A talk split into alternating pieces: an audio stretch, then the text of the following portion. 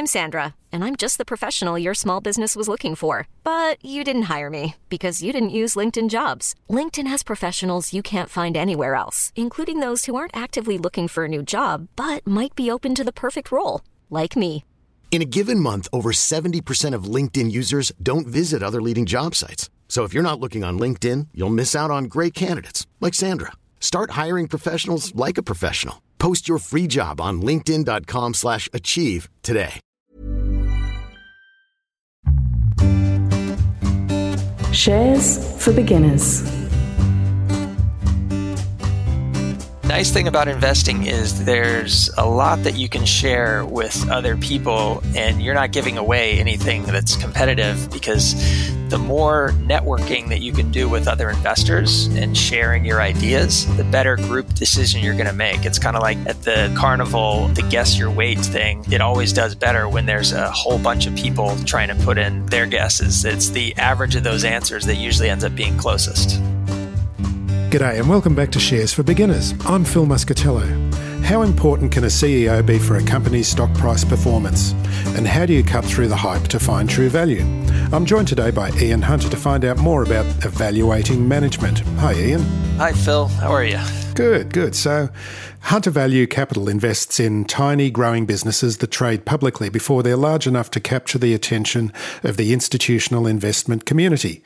Ian, you meet with 50 to 100 CEOs each year in the tech, software, crypto, healthcare, and consumer product sectors to evaluate their investment potential for Hunter Value Capital's microcap strategy. But before we get into that, tell us a bit about your background and how you got started in investing. Sure. Well, I grew up in Texas uh, most of my life, and after I graduated with a degree in journalism, I wasn't really sure what I wanted to do. I realized uh, probably close to the end of getting that degree that I just couldn't deal with the deadlines of uh, being a journalist. So I decided to start my career in a sales role. So I was working as a real estate agent in my first job, which uh, was in New York City. And after a couple of years, I realized I really wanted something more tangible, more numbers oriented in my career. So I went to uh, get an MBA at NYU and transitioned into the finance world. So I spent over a decade on Wall Street in various roles, doing equity research. For a few years, I was working as a lender and when I finally was working in something that I felt I could really sink my teeth in, which was private equity, I knew I wanted at that point to be an investor. I'd been steeped in, in that for a while through various roles, but I realized that I was never truly going to be able to embrace a role and be happy doing it until I was doing it my way. So I took the plunge about three years ago and left a pretty you know fun and engaging job at a private equity firm to launch out on my own and do what was really my passion and my hobby, which was investing in stocks uh, for about 10 years, ever since the global financial crisis. So, yeah, so I've been operating for two years now. So it sounds like you're trying to take a very unique approach to your investing style. You kind of referred then to you wanted to do it your way. Did the journalism background have anything to do with the kind of questioning that you do with CEOs? Yeah, that's an insightful question because I do feel that a lot of the training that I had in journalism and trying to find the deeper story was really well suited toward various roles that I've had in the past, but especially when you're trying to get to the bottom of what's going on behind the scenes, what's going on behind the numbers at a company, the types of things that you can't always get just from looking at a 10K. Mm. The 10K is the numbers, isn't it? That's um, what a company needs to supply to the SEC to show what's actually happening with the business. Yeah, those uh, regulatory financial filings that are put out on a quarterly or annual basis can give you, of course, the probably the most important things that you need to know. But then there are other things that you can find out from talking to management in most cases, what's most useful for me is whether to rule it out immediately rather than spending my time on something that might look great on paper, but probably doesn't have the pieces in place from the management team's perspective for to fit my kind of criteria. So, what is your criteria? What's your strategy for investing? What's your own unique style? Yeah. So, I approach investing from the perspective that if you're going to do anything besides put your money in an index fund and expect to, to do better than that, you really have to go where the competition is not as sophisticated. And from looking at a lot of the studies, the return studies uh, historically, I found that the place where you can pretty consistently find outperformance over a multi-year period is not in the S&P 500 type of companies but in the very smallest part of the market. So if you were to divide the market in deciles by market cap, the largest tenth of that decile is, is going to be the S&P 500 companies. And in the bottom tenth, you'll find companies that are, you know, they can be $5 million market caps up to, you know, 200 million market cap. That tends to be micro caps. And in that category, depending on which study you look at, academic papers will say that over multi-year periods, they might have outperformed anywhere from one to two to three, four percent, depending on which multi-decade period you're talking about. So I focus there because all I'm trying to do is just give myself every advantage that I can, every tailwind that I can, so that my competition is not the institutional investors on Wall Street. It actually, in the microcap space, tends to be, you know, retired doctors and retired dentists, or you know, in some cases, full time people who have other jobs and they don't have the time or the resources or necessarily the academic you know background or training that i have from digging into companies balance sheets when i was a lender and looking at uh, investments opportunities at a private equity fund so, a big part of your unique strategy is um, grilling the CEOs. I mean, I just want to point out at this point that so many company stories sound great when the CEO is talking about it. And um, I was using the term marketing hype, but I believe you use the word propaganda. So, tell us a little bit about this and um, the way that you have to be a bit skeptical about what CEOs are saying. Yes. What the microcap world is is probably stigmatized by is pump and dump propaganda. The word penny stocks is actually a, a technical term that the SEC uses to describe anything that's under five dollars per share. But penny stocks has a really negative stigma because you think of all those uh, flyers that used to come to people's uh, address, and nowadays it's spam email that talks about the next big thing, and they're kind of teasing you with a lot of you know hype without telling you what the name of that stock is until you sign up for their subscription. What goes on in that part of the world is a lot of things that are below the radar of the SEC. They just don't have the manpower to, uh, you know, properly scrutinize the types of advertisements that are going on and the types of things, the messages that are being put out by management. And you can definitely have scenarios where management is in cahoots with, uh, you know, the people putting out the propaganda as independent analysts. And what they're often doing is just trying to keep the stock afloat at a certain high enough level for them to keep milking it for their own personal benefit through the company expense line, you know, using those perks to live a lavish lifestyle. And if the stock, you know, falls too much, then they do more pumping and, you know, trying to get it uh, up to the level where it can continue to be traded. So by understanding the game that I'm playing and understanding that environment, I try to attend a lot of conferences. So there are microcap conferences that uh, up until 2020 you had to attend in person. Nowadays you can have a microcap conference happening every you know five six weeks. Uh, there are dozens really that you can attend online. And so what I do is sign up for those and take as many meetings as I can. And I take a list of questions with me that uh, you know I will try to vary from from company to company, but I'm mainly trying to understand what I see on the balance sheet and the income statement. Is there anything that makes me really uncomfortable with the type of management that's at the helm?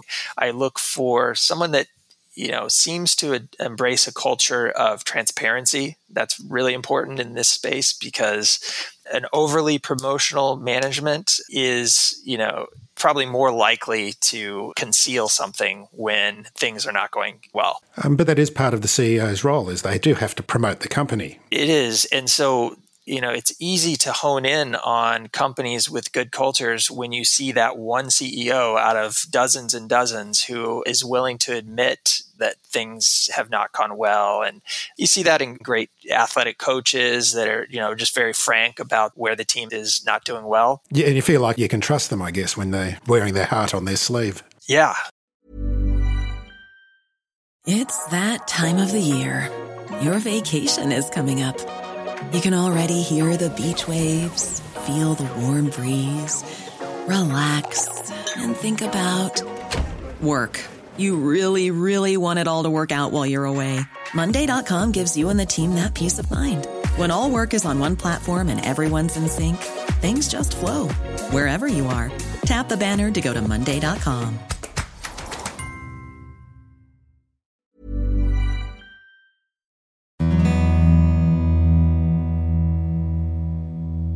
So, this is something that um, people that are new to the markets need to be really aware of. And you referred to pump and dump stocks, and that there are some companies that all they're doing is just maintaining the lifestyle of the, the people involved with it. So, from your point of view, it's really important for people to understand the dangers of investing in this end of the market. Would that be the case? Definitely. Um, even as a professional doing this and churning through lots of numbers of companies, I still can get taken in by the message of you know a, very charismatic ceo and really buy into the story that oh yes we're very close to profitability or we've been getting a lot of interest from customers and we are very close to signing you know xyz companies. I mean these guys uh, as you said this type of role selects for the most persuasive management teams and this feeds into um, stock forums as well, where people are listening to what the CEOs are saying and then amplifying that message further because they want to pump the ownership of the stock that they have as well. Yes, you know, you're working against all these uh, human biases when you hear other people saying, I've been investing in this great stock that went up uh, 25% for me last week or whatever. You know, you get that whole kind of mob mentality. And that mob mentality is more dangerous than ever today with uh, the AMC and GameStop phenomenon. Social media has really been harnessed to encourage people now to all pile in without asking questions. So I think, you know, in the microcap space, you have far, far more companies that are not going to do well than those that are going to do well. I think there's something like seven or 8,000 stocks that are below something in the range of uh, $250 million market cap. Rough numbers here, but among those, there are only about a quarter of them that are profitable. So that can right there be a starting point for the beginning investor is just, you know, if you want to just play it safe, just pass on anything that is not currently producing a profit, it's going to cause you to spend more time at this task, but it's worthwhile because although you might miss out on a couple that do very well, you're just in safer waters if you are just looking at that. I'm guessing it's about 20 to 25 percent uh, from you know the last reports that I've heard that are profitable. Yeah. So let's move on to the questions. Part of your role is asking questions of CEOs to cut through the marketing hype and the propaganda. So um, let's focus on some of those questions and the way that you approach it, because you come from a left field approach in many cases, don't you? Yeah, well, there are a lot of questions asked at these microcap conferences by the audience members. You can listen to a corporate presentation. You can even request a one on one meeting with the CEOs, which is what I tend to do. And a lot of times they'll take your meetings even if you're not a professional investor. But the typical questions that people ask are usually focused around, you know, how soon before you're going to be profitable? Are you likely to have to issue more equity and dilute uh, shareholders? Things like that are pretty easy for the management to, you know, prepare for because they know that's coming. But I tend to always ask management, even if I know what the company does, I'm not afraid to just say, could you explain to me in your own words what it is that you do on a unit economic basis? In other words, describe to me how does a sale happen? What's the average ticket price of a sale? What's the profit on that? You know, what have you paid for cost of goods? And, you know, just walk me through that because oftentimes in the microcap space, there are some businesses that are simple, but there are a lot of them that are, you know, tech oriented or marketing based where it sounds like something that is working for them, but you don't really understand it. And a lot of times the management cannot explain it in a very simple way. And if they have to go on and on to describe what it is they're doing and what are the basic economics of it, that's a great rule of thumb to just say, all right, I can pass on something like this. You know, what is it Warren Buffett says? Always watch out for your circle of competence, you know, to stay within that. So that's just another way of saying if you don't understand what they're doing and they can't encapsulate it for you simply enough to just a couple of sentences, then maybe that's a good rule of thumb to pass on something. That would seem to me to be like a basic question that an analyst should be asking. I mean, it's like going to a mining company and saying, well, how much does it cost to dig that bit of mineral out of the ground, process it, and get it to market? I mean, am I being overly optimistic here? Well, you're right that, you know, mining companies are pretty simple to understand. There are others where, you know, it could be a company that is taking cargo freight containers and trying to turn those into homes and uh, what matters in some of these unconventional business types is finding out what is their cycle of selling. How do they find the people who are expected to buy these? And you know how are they prospecting for them? How does that get converted into a sale? How long does that take? These are basic questions that a lot of people are afraid to ask because they don't want to sound like they just don't know anything about businesses. So that would be one thing is don't be afraid to ask the questions that might make you look dumb because if they can't answer you in a way that's simple enough then it could be good to just pass on a company like that because if they can't explain it simply enough perhaps they're using that overcomplicated message to fool you know even their financiers. And obfuscate and uh, obfuscation yeah. exactly. Obviously you've got a bit of a columbo style of uh, asking questions. Tell us a bit more about some of these questions. I mean i was interested in your idea of um, asking what kind of car the ceo drives yeah, yeah. Uh, you know, once in a while, I will just ask them, you know, so what kind of car do you drive?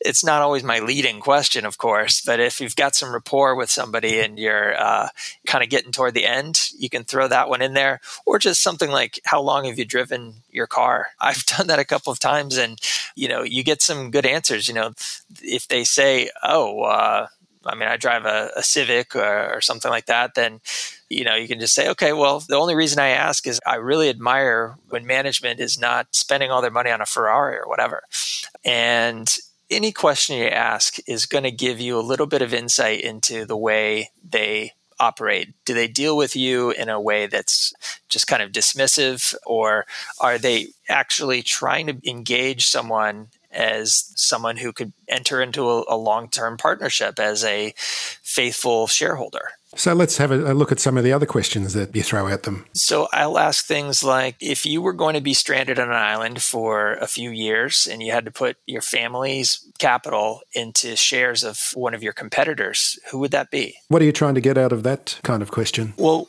I usually like to understand how they think about the industry that they operate in. And that kind of forces them into making one selection out of all their nearest competitors. A lot of times, management will try to say that they're the only ones doing what they're doing. But if you force them to come up with a company that's operating somewhat in their space, then I would ask them, So tell me about that company. What do you think they're doing that makes you confident in them? And then, you know, whatever their answer is, you can kind of follow on there and say, so how are you guys dealing with them as a threat to what you're doing? I care a lot about how a company is differentiating itself. I actually had a CEO tell me one time when I said, you know, what's your nearest competitor that you would put your family's money in? And he named it. And I said, so what are you guys doing differently from them? And he said, well, nothing really and I had to repeat it back to him. I was, I was, like, "So you're not really doing anything differently than them?" He said, "No," and I said, "It sounds like you're saying is the main reason you guys expect to succeed is because the management of your company is here and you're not over there." And he's like, "Yeah," and so that, that gave me a sense that that company was really just about that guy and what he felt he brought to the table, which is risky. If you have too much key man risk with a company, too much ego, presumably, as well. Yeah. So uh, I'll ask things like what's the culture that you're trying to instill at your business? And some managers don't even think about culture, they're just trying to get the next sale. So, whatever you ask them, it's not so much about that specific question, the, the, the, message that it delivers. It's about asking a variety of questions that will let you see is there dissonance between the different answers that they're giving you. So if they've been saying earlier in their presentation that they care a lot about culture, or if that's a big bullet point on their slides, and then you ask them about what is the culture that they're trying to instill, but they don't have much of an answer for it, then you know they've been caught trying to just have a good bullet point on their slides. I would ask things like, you know, if we were talking three years from today, what would you need to have happened during that time for you to feel happy about your progress? It's kind of a different way than what management's used to trying to, you know, say, here's our roadmap for what we're going to accomplish. If you ask them what, in hindsight, they did well, there's different things that can come out and it might not even be something that they were talking about before and it doesn't have to be a gotcha question. It's just giving them an opportunity to describe their vision in a different way. I'll go through a couple other questions you can ask. Yeah this is really interesting yeah. What are the type of people you're looking to hire? How do you find quality candidates? How are you developing future leaders? All of these things are things that you will not see the answer to in the filings, the regulatory filings, the balance sheets and income statements. And it might not even be a topic that's addressed in their presentations. But if somebody's giving a thoughtful answer to those, it can differentiate that stock from someone who just, you know, clearly doesn't think about the people that are working there. Can I just ask a question about that? The culture thing is really important, and I think um, listeners should reflect on places where they've enjoyed working and where other places that they may have worked where they just feel like they're a drone, a cog in the machine. Is that the kind of part of what you're trying to work out about whether it's going to keep good people, whether it's going to develop good people. Is that what you're kind of trying to get to with that question? Yeah. And, you know, some of this stuff can sound really touchy feely and what's the point of it? But I think a key component of any research that you do on a company should include trying to find out what the employees think about it. And there's a website called glassdoor.com that uh, is kind of an anonymous place that uh, employees and ex-employees can leave their reviews about a company. That should always be one piece of your due diligence just to see if they're on there. Because although you could certainly see some poor reviews that might not mean this is a no investing kind of scenario we should just walk away you might just get some more color that could tell you one way or the other. Like, even though this is a bad review, they're criticizing this manager for putting something ahead of something else. You know, I, who knows what that scenario might be. You don't really want disgruntled ex employees or disgruntled employees deliberately sabotaging the company because their culture's so toxic that you don't want to be investing in a company like that. Yeah, you, you want to get a sense of why someone might have been unhappy working there. If it's just that they work their, their employees too hard, well, that's not necessarily a reason not to invest. I mean, Amazon gets that criticism a lot. At the same time, Amazon has a very strong culture. It's very clearly defined in Jeff Bezos's annual letters, but it's one of those things that people should know when they're going to work there. It should be pretty clear. They've had a lot of opportunities to understand what it's going to be like through the way they've broadcast that culture, which is different than a scenario where a small company, you might hear some really interesting stories from talking to ex employees that make you want to stay away from it, especially things around shady activities. You know, I've seen scenarios where people said, uh, yeah, this guy totally screwed over a couple of his customers. Like, if there's any truth to it, you'd want to dig down on that. The odds are against you if you're trying to invest in companies solely for being cheap, like a cheap PE multiple or something like that. But they have a really bad reputation for how they treat customers. Okay, I think we've got time for one more question. Let's have a listen to one more of these questions. Yeah. Where or how do you spend a majority of your time? And what do you use as a barometer for your return on invested time? So, that can give you a sense of is this CEO spending all their time out there on the field trying to produce more sales? Are they trying to do stuff that's just strategic? Are they trying to clean up messes? Like, what is their position within that company? Because a lot of times you'll discover that in a small organization, the CEO is wearing every conceivable hat. And you can find that out sometimes through these questions. If he or she is trying to do too much, it might mean that their growth goals are a little bit too ambitious, if they don't realize that they have to let go of the reins a little bit, bring in other people to do things.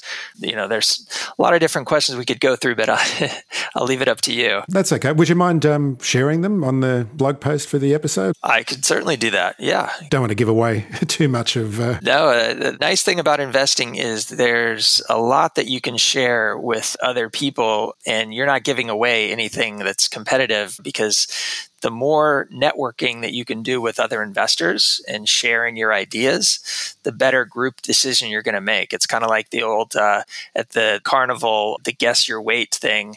It always does better when there's a whole bunch of people trying to put in their guesses. It's the average of those answers that usually ends up being closest. Okay, Ian, so tell us about Hunter Value Capital and um, how people can uh, find you on the website, which is not the easiest website to get into, and you've got a reason for that. oh, yeah, it's at uh, huntervalue.com. And if you want to see a couple of my letters to investors and uh, just read a little bit more about my philosophy, it's password protected. So you'll receive the password if you just answer a couple questions about yourself and put your email address in. I just don't want to keep it open to uh, all the bots out there and not to try to look like I'm advertising so much as providing resources for people who uh, want to take the extra step to find out what's there. So that's not just an email harvesting tool that you've put in there, but you've got a reason there because you just want to make sure that um, people are serious when they're coming to you. Exactly. I only send out a, a letter uh, twice a year anyway to the people on the email list, and they're free to opt out. Fantastic. Ian Hunter, thank you very much for joining me today. Thanks, Phil. It's been a pleasure. I like what you're doing here. Shares for Beginners is for information and educational purposes only. It isn't financial advice, and you shouldn't buy or sell any investments based on what you've heard here.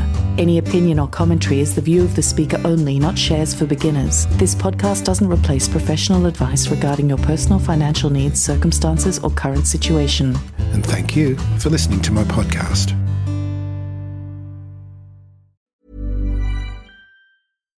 Catch yourself eating the same flavorless dinner three days in a row? Dreaming of something better? Well, HelloFresh is your guilt free dream come true, baby. It's me, Keke Palmer. Let's wake up those taste buds with hot, juicy pecan crusted chicken or garlic butter shrimp scampi.